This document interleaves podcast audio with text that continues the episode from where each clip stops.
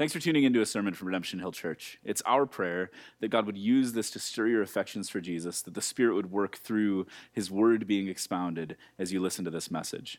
As a reminder, podcasts and audio and video are great, but they aren't a replacement for the local church family. And so if you're part of Redemption Hill, a reminder to come and join us. If you're not in Washington, D.C., we would love for you to get connected to a local church where you can be loved and cared for.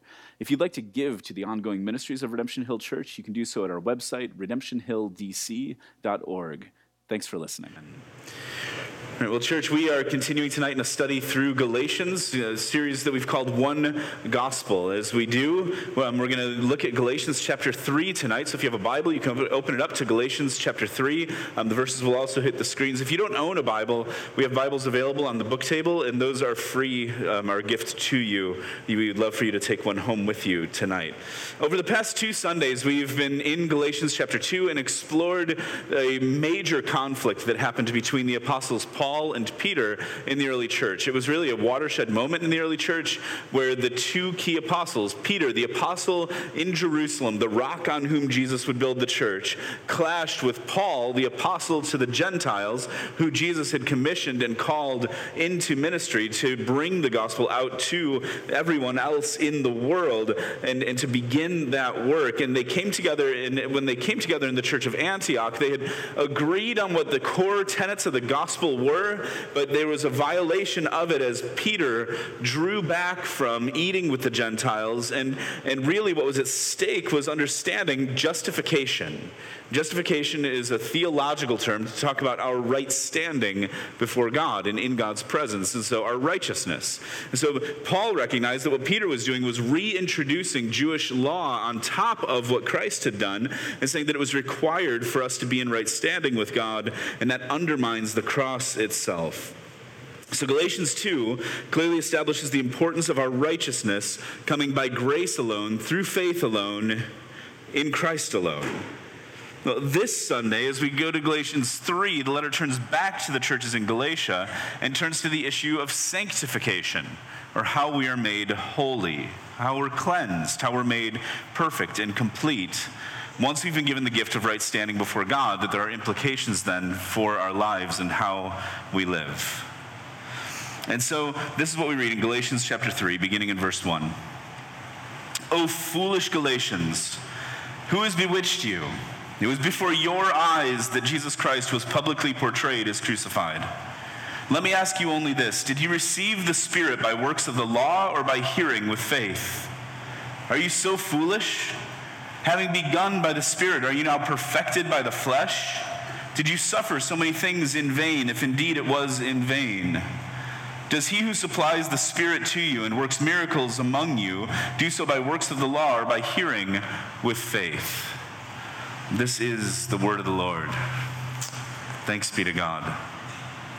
Well, here as we turn, Paul, some of you may have noticed that in the English Standard Version and the translations in your hands, that it goes on and includes verse 6 with verse 5. We're going to see that next week as part of the next section. But what we have here is just really a series of questions. And it feels like, if we look at it in the context of the entire letter of Galatians, like Paul is reintroducing where he started. He started the letter by saying, this is the gospel, this is the truth of what God has done for us. And then he says in chapter 1, verse 6, I'm astonished that you are so quickly deserting him who called you in the grace of Christ and are turning to a different gospel. Then he kind of breaks and talks about his own story and how he had gone to Peter and down to Jerusalem in two different visits and details those visits and talks about this conflict with Peter that happened in Antioch. And then we get to chapter 3 and it's like he comes back around and says, all right, now back to you guys. Who has bewitched you? How could you be so foolish? What Paul is getting at here is an idea that the Galatian church had bought into, that they had come to Christ and said that Christ was the basis of their salvation, but they were living in a way that said, basically, this is where we started, but now, as we are working to become more holy, we're turning away to other means. So we started with Jesus as the base, but we're going to pursue our own perfection before God. Which brings up for us the issue of perfectionism. It's something that we all struggle with to some level. I'm a perfectionist, kind of a closet perfectionist, though, not a perfectionist in the ways you might think. I think typically when you hear the word perfectionist, we all have things that we think of with that term, right? We think of somebody that's highly detailed. And so, like this afternoon, it's the weekend. We have 3 kids, and so there's 5 of us. You guys know what it's like to have, you're really excited when you get laundry in your place in D.C., but our unit is a stackable in the kitchen, so with 5 of us, it's like you can fit 2 pairs of pants in the load of the wash. So we're just constantly running laundry through. When you think of a perfectionist, you think of somebody that gets all the folds perfectly, that has everything crisp so that it doesn't come wrinkled when you grab it. That is pure Alyssa. That is not me. I'm not a perfectionist in that sense. I'm not a perfectionist in the sense of like adult coloring books, which I don't know how those became a thing. That is not relaxing to me. That is stressful. And I don't know how you stay inside those tiny lines with colored pencils. And so I'm not that kind of a perfectionist, but I am a perfectionist. And so typically I move too fast. My mind is too distracted. I don't have the attention span for that kind of precision. But my perfectionism is a heart issue. And again, I don't think this is unique to me, so maybe you can even hear echoes of your own heart as I describe mine. I'm perfectionistic in my work. Now, it happens to be that my work is closely tied with a biblical calling and breaking down scripture and working with people's lives, and so it's easy for me to justify my perfectionism and say, you know what? I want every sermon I preach to be a home run every time. I want it to be perfect. I want the illustrations to hit. I want you to laugh when I think something's funny, which doesn't happen at least 50% of the time. I want that laughter to lead towards something cutting deeply as the Spirit of God is able to move in your heart and bring change in your life. I want everyone to hit every Sunday, every service. I want every one of you that's a member of this church to feel cared for and supported and loved and prayed for. I want every leader in this church to feel equipped and empowered and like the leadership of this church is around them and has their back and like the ministry they're doing is life-giving. I want every person that is in our city and every neighbor on my block to come to know Jesus and to find life in him. And all of those things are good things, but the problem is that if I'm perfectionistic in my pursuit of them, then it's going to be crippling and crushing. Every one of those can be a reminder to me of my own inadequacy. And so I need this text tonight. And I think you probably do too. This perfectionism is something that we can be freed from. And so that's what we see tonight, is that we can be we can experience freedom from perfectionism. And so the first reminder that Paul gives the Galatians here, and the first point for us, is to receive God's Spirit with hearing, or by hearing and with faith. So he reminds them of the foundation. He reminds them of the good news that we call the gospel. He says, as he begins, "O foolish Galatians, who has bewitched you?" And he reminds them, it was before your eyes that Christ was publicly portrayed as crucified. He said, don't forget the foundation and where you've come from. So he goes on, let me ask you only this. Did you receive the Spirit by works of the law or by hearing with faith? It's a reminder back to chapter 1 as he began the letter saying, "Grace and peace has come to you from God, the Father and our Lord Jesus Christ, who gave himself for our sins to deliver us from the present evil age, according to the will of our God and Father, to whom be the glory forever and ever. Amen." And Paul says, this is the gospel, that Christ died in our place for our sin, that our sin was credited to him, and that he gives us his righteousness, his right standing before God. That's the culmination then in chapter 2 as he's debating with Peter what justification is, and he says to him, listen, the law can only point out how short we fall of God's holiness. And he says, "For through the law, I died to the law so that I might live to God. I've been crucified with Christ, and it's no longer I who live, but Christ who lives in me." So the only responsibility that we have in understanding the good news of who God is and what he has done is to respond to it by hearing and in faith, through belief. That's what we receive the gospel by grace alone. It's a gift of God to give us Christ's righteousness. And it's through faith alone. That's belief, that we turn in hearing and belief and repentance. That's the pattern of the entire New Testament. That God's word advanced out in the book of Acts. And as it advanced, people proclaimed the good news of the gospel. And as they preached and proclaimed the good news of the gospel, people would turn in belief and repentance. And the Holy Spirit would come and indwell those who believed. This is the calling we hear in Romans chapter 10. That the word is near you. It's in your mouth and in your heart. That is the word of faith that we proclaim, because if you confess with your mouth that Jesus is Lord and believe in your heart that God raised him from the dead, you will be saved. For with the heart one believes and is justified, receives their right standing or righteousness before God. With the heart one believes and is justified. With the mouth one confesses and is saved. For the scripture says, everyone who believes in him will not be put to shame. And there's no distinction between Jew and Greek, for the same Lord is Lord of all, bestowing his riches on all who call on him. For everyone who calls on the name of the Lord will be saved. So the good news is that Christ died for us and he was raised from death to life, and that if we confess with our mouths that he is Lord, believe in our hearts that God has done what he has done, and come in a posture of faith and repentance, we will be saved and brought into God's family, no matter what your background is, no matter how much money you make, no matter what your education is, no matter where you've grown up, no matter who you are, that every one of us as human beings bears the image and likeness of God, and in Christ that image and likeness is restored and renewed. And that's what we show in baptism, is unity with Christ and his death and his resurrection. It's a statement of faith in Christ and love for God as we commit to follow him. But we're not left alone in that pursuit. You see what he says? He says, let me ask you this. Did you receive the Spirit by works of the law or by hearing with faith? Paul's saying you've received the Holy Spirit. So how did that happen? Did you earn your way into the Spirit showing up in your life? Are there things that we do that bring the Spirit's presence more fully? And I think for us to understand that, we probably need to spend a little bit of time understanding who the Holy Spirit is. I don't think many churches do a very good job of talking about the Holy Spirit. He either becomes the fixation of churches, and they focus exclusively and overly on the gifts that the Spirit gives us, or we don't really talk about the Holy Spirit at all and functionally believe in the Father, Son, and Holy Bible. And so we're going to talk about the Holy Spirit a little bit tonight so that we can understand who he is. And why we get uneasy with him. Why do we get uneasy with when the Holy Spirit comes up?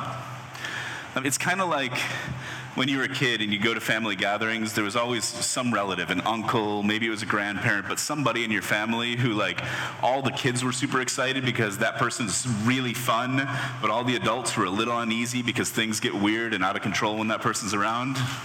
So I think we treat the Holy Spirit that way sometimes. We get uneasy because we're not quite sure what's going to happen, and it makes us uncomfortable. And I don't think that should be the way it is. The Holy Spirit's also not the force. Listen, in our family, we're big on Star Wars. We watch a lot of Star Wars. Simon is totally into it. He has Star Wars encyclopedias and knows, like, characters in, like, the backlogs of Clone Wars, the cartoon versions. Like, the kid is keyed in, and so we understand what the force is. And I think there's a tendency among Christians to think that George Lucas has captured what the Holy Spirit is and who he is, and that just is not the case. The Holy Spirit is the third person of the Trinity. And Christian doctrine is that there's one God who exists eternally in three persons, the Father, the Son, and the Holy Spirit, that they are in complete unity, a loving unity together. And so the third person of the Trinity is the Holy Spirit. We see him in the Old Testament in creation. He hovers over the waters in creation, nurturing and caring as God brings life into the world. We see that he revealed God's word to the prophets, as we read in Ezekiel and in other places in the prophets. We also see in the prophets that they looked ahead to a time when God's Spirit would be poured out and present with his people in a way that was different than anything experienced in the Old Covenant. The prophet Joel looked ahead to this time. He said, and the Lord said through Joel, and it shall come to pass afterward that I will pour out my Spirit on all flesh. Your sons and your daughters shall prophesy. Your old men shall dream dreams, and your young men will see visions. Even on the male and female servants, in those days I will pour out my Spirit." And so the prophets looked ahead to a time when the Spirit would have a unique function and role among God's people. When we turn to the New Testament, we see the Holy Spirit's activity in the birth of Christ, that the Spirit is present as Mary conceives and in her virgin womb. We see the Spirit in Jesus' baptism as we see all three persons of the Trinity come together, that while all the people were being baptized, and Jesus also had been baptized and was praying, he was baptized by his cousin John. And it says that the Holy Spirit descended on him in bodily form like a dove. And a voice came from heaven, "You're my beloved Son, with you I am well pleased." The Spirit didn't just show up at Jesus' baptism, he was present then, leading Jesus throughout his life and ministry. And Jesus shows us what it looks like to follow the Holy Spirit. And so immediately after his baptism, in Luke chapter 4, the Holy Spirit led Jesus out into the wilderness, where he spent 40 days and 40 nights not eating, and at the end of that was tempted by Satan. The Spirit then was present in Jesus' life, but then he extended that to his followers. In Acts chapter 1, we read about right before he ascended into heaven that he had gathered his disciples together, and they still were clueless, like hopelessly clueless. He gathered them together outside of Jerusalem, and they'd come together, and they asked him, "Lord, is this the time that you're going to restore the kingdom of Israel?" They were still looking for him to be a political leader, to be a military leader that was going to overthrow Rome, and said, "Is this it? You gathered us together because now you've been raised from the dead and we're ready to go and take things over." And he says, "It's not for you to know the time or seasons that the Father has fixed by his own authority." Which, did you see that this past week? That some Yahoo was trying to predict the second coming of Christ again? It was supposed to be yesterday. So you don't have anything to worry about. It's over. If you missed it, that's even better. Whenever anybody says, "I know the day and the time," don't believe them, because they're saying they know better than Jesus, who said, "I don't even know when I'm coming back. The Father's going to tell me." How that works with Trinitarian unity, I don't know, but we're not going to get into that tonight.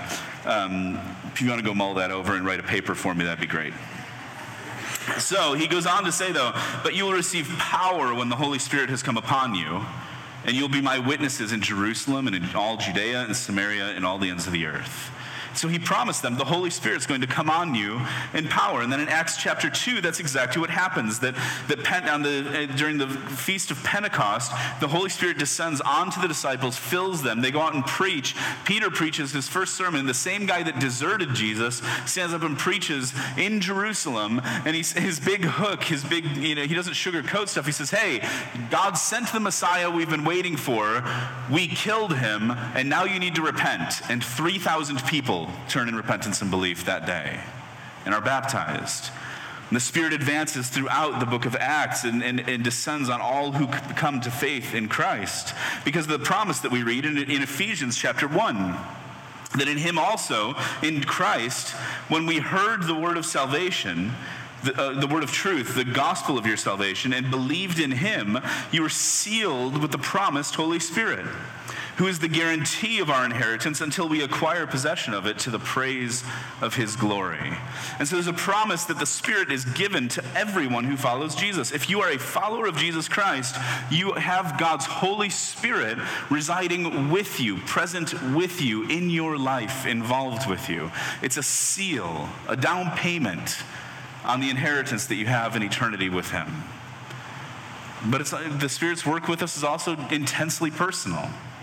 In Titus chapter 3, we read as a confession and assurance tonight already in our service, in Titus chapter 3, where it says that we ourselves were once foolish, disobedient, led astray, slaves to various passions and pleasures, passing our days in malice and envy, hated by others and hating one another. You realize this is a description, biblically, of what it's like to live apart from Christ. Foolish, disobedient, led astray. We live in a world that will tell you that your desires and your passions shape you and define you, and that for you to deny your desires and passions is wrong because you're denying your identity. God says to us in his word, the desires and passions that we have can destroy us, and we are enslaved to them on our own. That those desires and passions bring about malice and envy, and that it drives us to be hated and to hate others because we hate those who don't share those desires and passions. But when the goodness and loving kindness of God our Savior appeared, he saved us, not because of works done by us in righteousness, but according to his own mercy, by the washing of regeneration and renewal of the Holy Spirit, whom he poured out on us richly through Jesus Christ, our Savior, so that being justified by his grace, we might become heirs according to the hope of eternal life. And so this is who the Holy Spirit is. This is what the Holy Spirit does. In everything that the Holy Spirit does, we read in John chapter 16 that in everything he does, he glorifies the Lord Jesus Christ. That is the work of the Holy Spirit, is to glorify Jesus. Always casting light and glory on Christ, pointing people to Christ, drawing our hearts to Christ, renewing the assurance of our salvation in Christ. And one pastor that described it this way to me one time, and I think he was onto something. We live in a beautiful city. We live in a city that has a world-renowned skyline, even though it's very short. Part of the reason our skyline is so well known is because of the height restrictions on buildings in this place, though, because when people drive into D.C. or fly into D.C., they see the National Mall, and they see the monument, they see the Capitol Dome, they see the other memorials that have been raised on the National Mall, and that are memories of moments and figures in our nation's history. And the best time to see the monuments, by far, is at night. They're fine during the day, but especially on a day like today, you don't want to be out there sweating with tourists. You don't want to be out there with, nobody loves showing up and enjoying the Lincoln Memorial and all of its solemnity and reading, this temple, above the massive statue of Lincoln and being surrounded by a middle school tour group. But you go at night, and the crowds are thinned out, it's a little cooler, and everything is lit up all the time. The glory of the Washington Monument is shown against the dark night sky. The glory of the Capitol Dome. Those of you who were around through its renovation, and we remember the scaffolding that covered it for 2 years, and as they pulled that scaffolding down, we were reminded of the beauty of that structure, and as the lights shine on it at night, it glows against the night sky. See, as we look at those things, we look at the glory of the structures and the monuments themselves, but most of us, if we go on a night tour of the monuments, aren't going to look at those structures and say, man, those are some floodlights. I wonder what kind of wattage is in that bulb. Look at these things. Maybe if you're an engineer that's into lighting, you would think that would be what you're impressed with. But really, what the floodlights do is they light up the glory of the monuments so that we can see them more clearly. That's what the Holy Spirit does. He shines light on Christ so that we can see him more clearly. So the beauty and glory of Christ, the beauty and glory of the gospel lights up in our hearts. He glorifies Jesus in the proclamation of the gospel, and he glorifies Jesus in the growth of God's kingdom as we are adopted in Christ as sons and daughters of the King. He glorifies Jesus in the lives of his followers, that as we follow Jesus, it's God's Spirit that indwells us and illuminates God's word for us and guides us and equips us and empowers us to live as those who actually are reformed in God's image and likeness and reflect his glory more purely and more beautifully. We are so quickly prone to forget the centrality of Christ and the cross. It's so easy for us to lose sight of it. We're so prone to believe that we can somehow work for the Spirit's power to show up in our own lives and in our church. And we start to think about what are the things we can do to manipulate God into showing up. We equate the presence of the Holy Spirit as being a warm, fuzzy feeling in our gut, rather than trusting that when Jesus says, wherever two or more of you are gathered together, I'm there in your midst, and knowing that God's Spirit is always present with us. We don't have to call on him and invite him in as if he's not here. He is constantly with us. And so there's a constant call throughout Paul's letters, but here in Galatians, remember Christ. We've been given a great gift of God, grace. The word grace is literally the word charis, and that means a gift has been given. And so right before chapter 3, at the end of chapter 2, it says that we don't nullify or cancel out the grace of God, this gift, for if righteousness were through the law, then Christ died for no purpose. So we've been given a great gift from God, his grace shown through Jesus, that we are justified by grace alone through faith alone. And then he goes on to the same language, that we received the Spirit. That is gift-giving language as well, that the Holy Spirit is a gift from God to us. It's his presence with us, sealing us, guaranteeing us that he will bring us through to the end. And so if you're here tonight, no matter where you've come from, no matter where you're at in your own spiritual journey, whether you're here and you're not a Christian, or whether you're here and you've been walking with Jesus a long time, the call to us begins in the same place. When you hear the good news of the gospel proclaimed, my prayer is that the Holy Spirit of God would open your ears so that you could hear and respond in faith and belief, that you'd be willing to trust yourself wholly to Christ and receive the gift of salvation and right standing before God, that you would receive God's Spirit in his presence. If you're not a Christian, you can turn to Christ tonight in belief and repentance and be saved and sealed with the Spirit of God.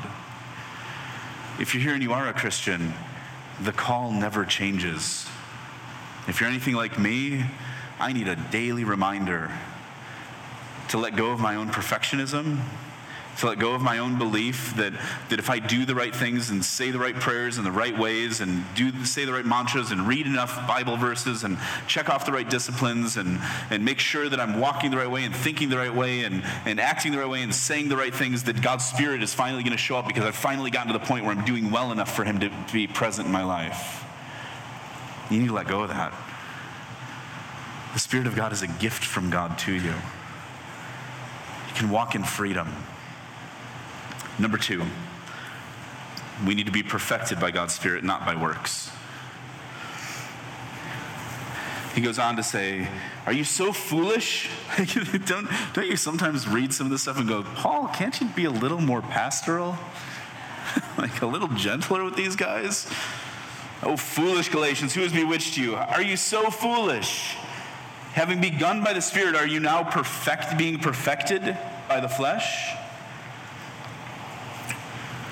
So the way for us to be freed from perfectionism is to be perfected by God's Spirit, not by our own works.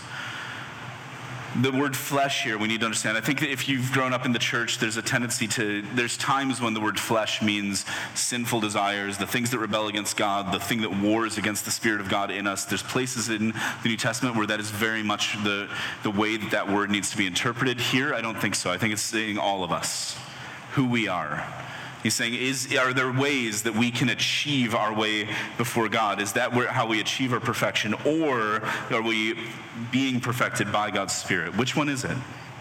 Now, there's a big debate in Christian circles about what happens in the Christian life after justification. So justification, we're made righteous. We are in right standing before God. That is only through Christ. That is by grace alone, through faith alone. And what about sanctification, being made holy? And so one camp says that it's positional, like justification, that you are given a position of being holy and cleansed and perfect, made complete in God's sight. Another camp says, no, it's not positional, it's progressive. This is a progression over life, that we become more and more like Jesus the longer we walk with him and become more holy over time. And so there's these two camps kind of fight against each other, and you can see the danger, though, of falling into one of those camps solely, because if you just fall in the positional camp, then you fall into a fire insurance prayer. Some of you don't know what I mean by that. That's like, I don't know how many times I was saved in church growing up. I only started going to church in middle school. But the number, it didn't take long for me to realize, oh, when you have that moment where whoever it is that's speaking says, all right, everybody close your eyes, bow your heads, repeat these words after me, not out loud, you can do it in your head, in your heart, God will hear you. And if you said those words, now raise your hand or look up at me, and you hear, yeah, I see you, I see you. There's hands all over the room. And then he's going to be going, are there? Like, oh. But it didn't take me long to realize that if you did that, then you went to another room, and usually in that other room there were snacks and cookies. And I'm driven by food. So I knew I can go and raise my hand and say that prayer again, and maybe I didn't get it right last time, but what do I have to lose? I can remember bringing my friend with me to church, and when they were doing that, like elbowing him and saying, hey, you got to raise your hand. And he's like, I don't think I want to. I don't care, there's cookies. Some of us have been raised, some of you have been raised in places where what has been ingrained into you is that you say a prayer and you're in, and you don't really have to touch it again. That's a pure positional sanctification perspective that doesn't actually account for being formed into the likeness of Christ over your lifetime. But if you fall into a pure progressive perspective, then it can lead to the cross meaning nothing to you and becoming a closet legalist in very spiritual language. And so a little secret for us today, it's both. We don't have to choose here. And we are positionally cleansed by Christ. The Spirit is given to us, and we are made holy and perfect. And that's why throughout the New Testament, it calls the people of God and people in churches saints. Even in like Corinth, where the church had gone off the rails, they're still called saints, to the saints in Corinth. And so saint isn't like Roman Catholic saint where you're prayed to. It's just that you are one of God's people, holy ones. But there's also a clear teaching in Scripture that there's obedience and walking with Jesus in our lives, and that as we walk with Jesus, we are fashioned more into his image and likeness, and it shows up in our lives. And so it's both of those things. This is something the Protestant reformers fought for as well. Official Roman Catholic dogma includes works of righteousness to earn our standing before God. It's not Jewish law like what we read about in Galatians, but it is a separate law on top. So even sacraments in the Roman Catholic Church, for instance, are given as means of grace, and if you're not connected to the Roman Church, then you aren't receiving means of grace, and you can't possibly hope to be made holy. You have to earn your way, and that's where purgatory was created as a schema, because you're not good enough to get in, and so you have to work off some extra time in purgatory and limbo in between. The reformer said, no, Christ has done the work. And we walk with him, but it's not by our works, it's by the Spirit's work in us that we are made more holy. But for us, we can do a little self-identification tonight and find out where we land. If you are totally unconcerned with pursuing holiness and just fall into the pure positional camp, whether you knew that or not, if you don't have any conviction over your own sin or see any need for growth, then I would say that you're actually pretending. You don't have a clear view of yourself, and I would wonder if the Spirit of God is really present and working in you. You might need to get saved tonight. But for some of you, and I think most of you, this is probably where it's going to hit more, and it's what Paul is addressing in this text in particular, is that if you are a Christian, the Spirit is really present in your life. You're seeing fruit of the Spirit's presence, which we'll read about in Galatians 5, that you're seeing patience and love and joy and self-control and the fruit of the Spirit working through you. There's still a reality that law will never stop to be a temptation. And the longer you spend time in church, the more of a temptation it becomes. Because it gives us control.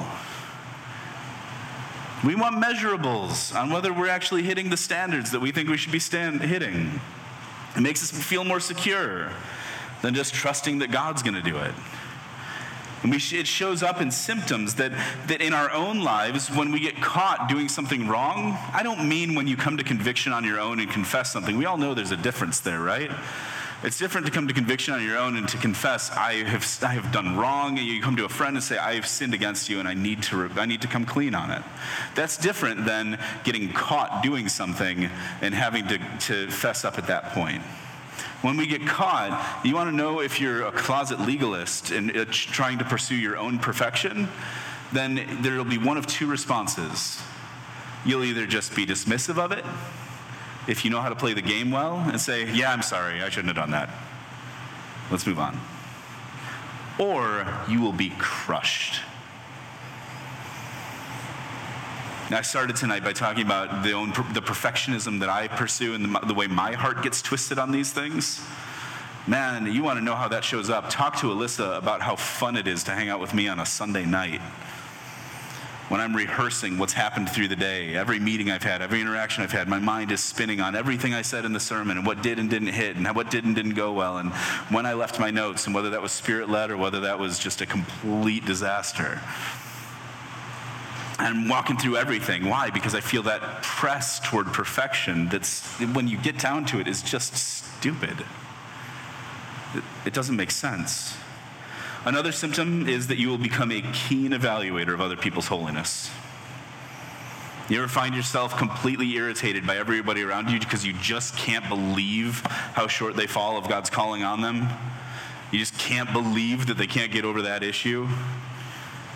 At some point, you should take a step back and look again at what the Bible says about who we are and realize that the church is a hospital, that Jesus came for the sick, that every one of us is in desperate need for help, and people struggling with sin and doubt, and people struggling with fear and anxiety, that if people are willing to actually bring that up to the surface and expose that, then that brokenness is a gift from God because it's actually evidence of the Spirit working in them. And the more that people put up a front of perfection, the less you're actually seeing the reality of their hearts. It's ultimately an issue of trust, though. In Philippians 1, we have a well-known and well-recited verse that he who began a good work in you will be faithful, will bring it to completion at the day of Jesus Christ. So the question is, do you believe that's true? Do you believe that the Holy Spirit of God is the one who brings us to completion? Or do you believe that God has tasked you with the role of managing another person's sanctification? Third, if we want to be free from perfectionism, we need to rest in God's presence and power. And this one gets hard. And he goes on and says, "Did you suffer so many things in vain, if indeed it was in vain? Does he who supplies the Spirit to you and works miracles among you do so by works of the law or by hearing with faith?" Now, if we really are closet legalists and perfectionists, then the way that's going to show up is that most of our relationships will be transactional at their core. This is what happens with a counselor. Counselors are great. I see a counselor. Alyssa sees the same counselor. Sometimes we see them separately. Sometimes it's together. Sometimes the appointments get made. She's like, yeah, I saw John this week. And I'm like, oh, no. What did I do? And so we love our counselor. But there's also reality that as much as I love John, he's probably not going to spend a lot of time with us if we're not paying the bills that he gives us at the end of our sessions. It's a transactional relationship where we have an understanding and he speaks into our lives and it's open and it is a friendship, but it's transactional. Now, I know that's an extreme example, but it's a reality that most of our relationships end up that way.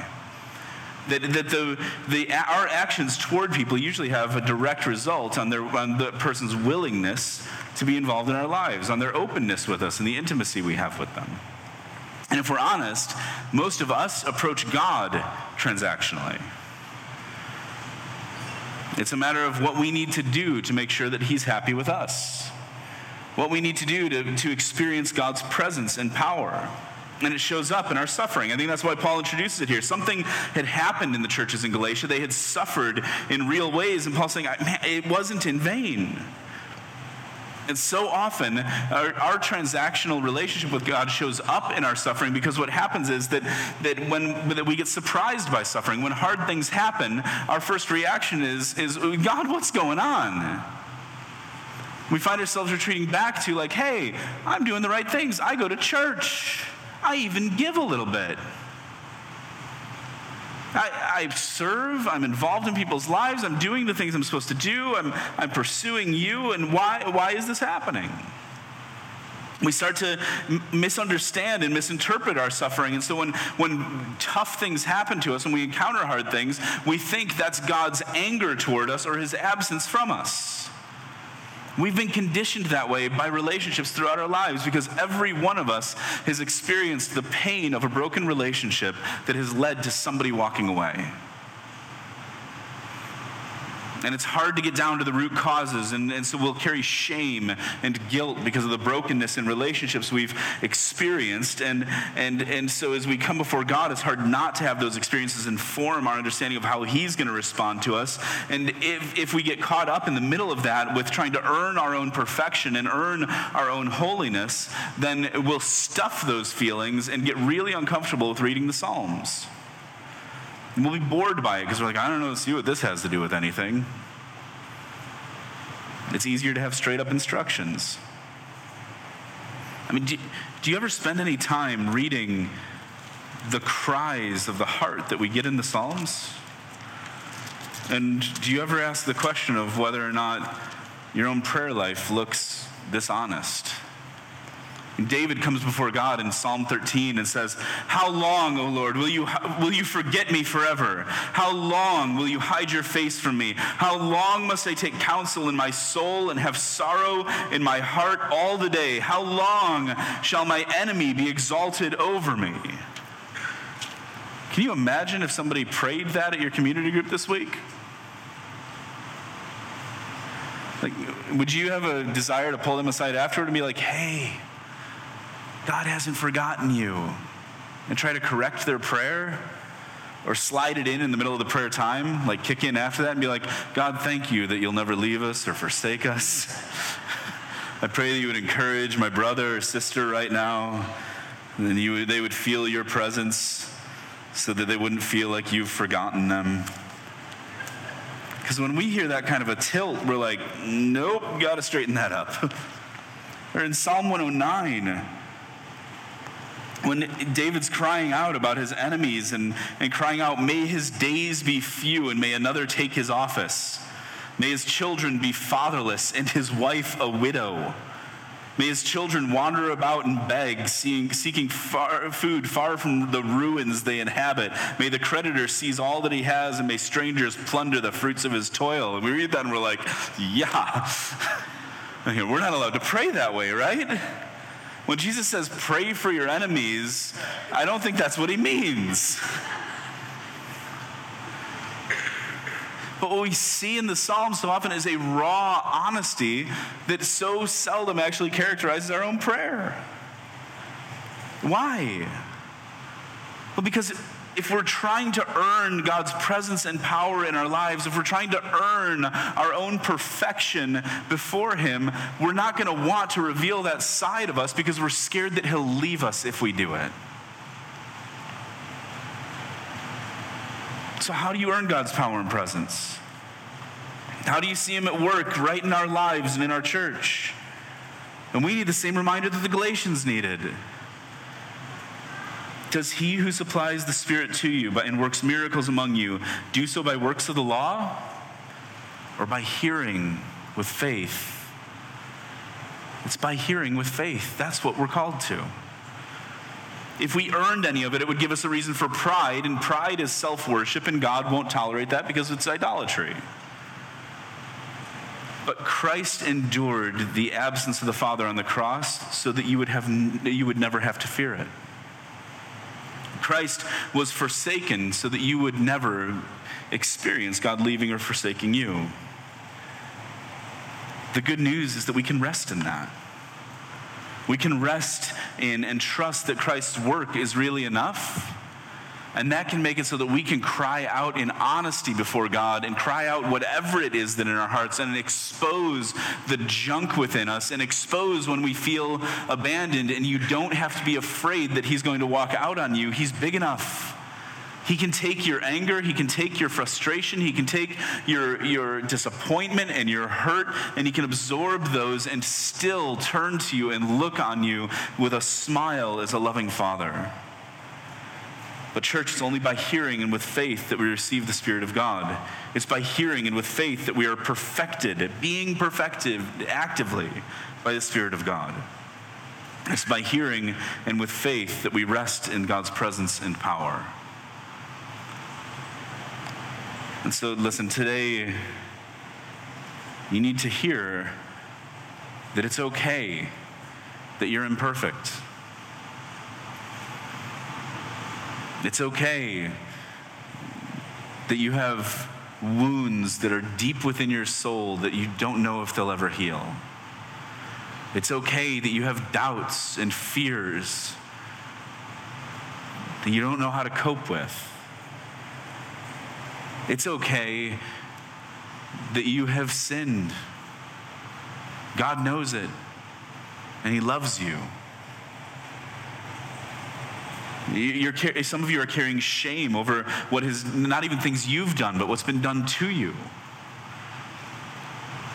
You need to hear that you can be freed from pursuing your own perfection because we're given holiness in Christ. I'm an imperfect pastor. I'm an imperfect man. And so let's stumble forward together. We desperately need a perfect Savior that'll open us up to be united with a loving Father and give us the gift of His Spirit bringing us to perfection in His image. As a church, we want to be a Spirit-filled and Spirit-led people. We want to see the Holy Spirit at work in our midst, knowing that He gives us gifts for the sake of the building up of the body of Christ. What that means is we need to continue to lean in together by hearing with faith. We need to pray that God would move powerfully in our city and pour out His Spirit in this place, that His Spirit would indwell His people and illuminate and guide and equip and empower us as a church to glorify Jesus and to join Him as a spotlight on Jesus' beauty and His glory. And Jesus promised us that hell itself can't prevail against God's church, and we can trust God to do the work. In Ephesians chapter 3, we read this. For this reason I bow my knees before the Father, from whom every family in heaven and on earth is named, that according to the riches of His glory He may grant you to be strengthened with power through His Spirit in your inner being, so that Christ may dwell in your hearts through faith, that you, being rooted and grounded in love, may have strength to comprehend with all the saints what is the breadth and length and height and depth, and to know the love of Christ that surpasses all knowledge, that you may be filled with all the fullness of God.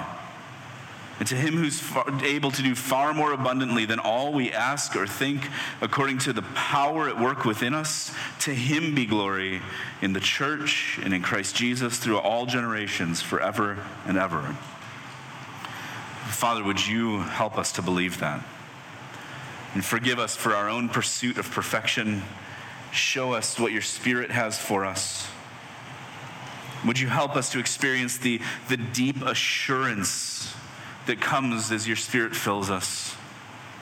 And I pray right now, Father, for all of us in this room, that you would open our ears to hear the gospel and move in our hearts to respond in faith and repentance. That we would hear and believe and be freed to live. And we pray these things in the name of Christ. Amen.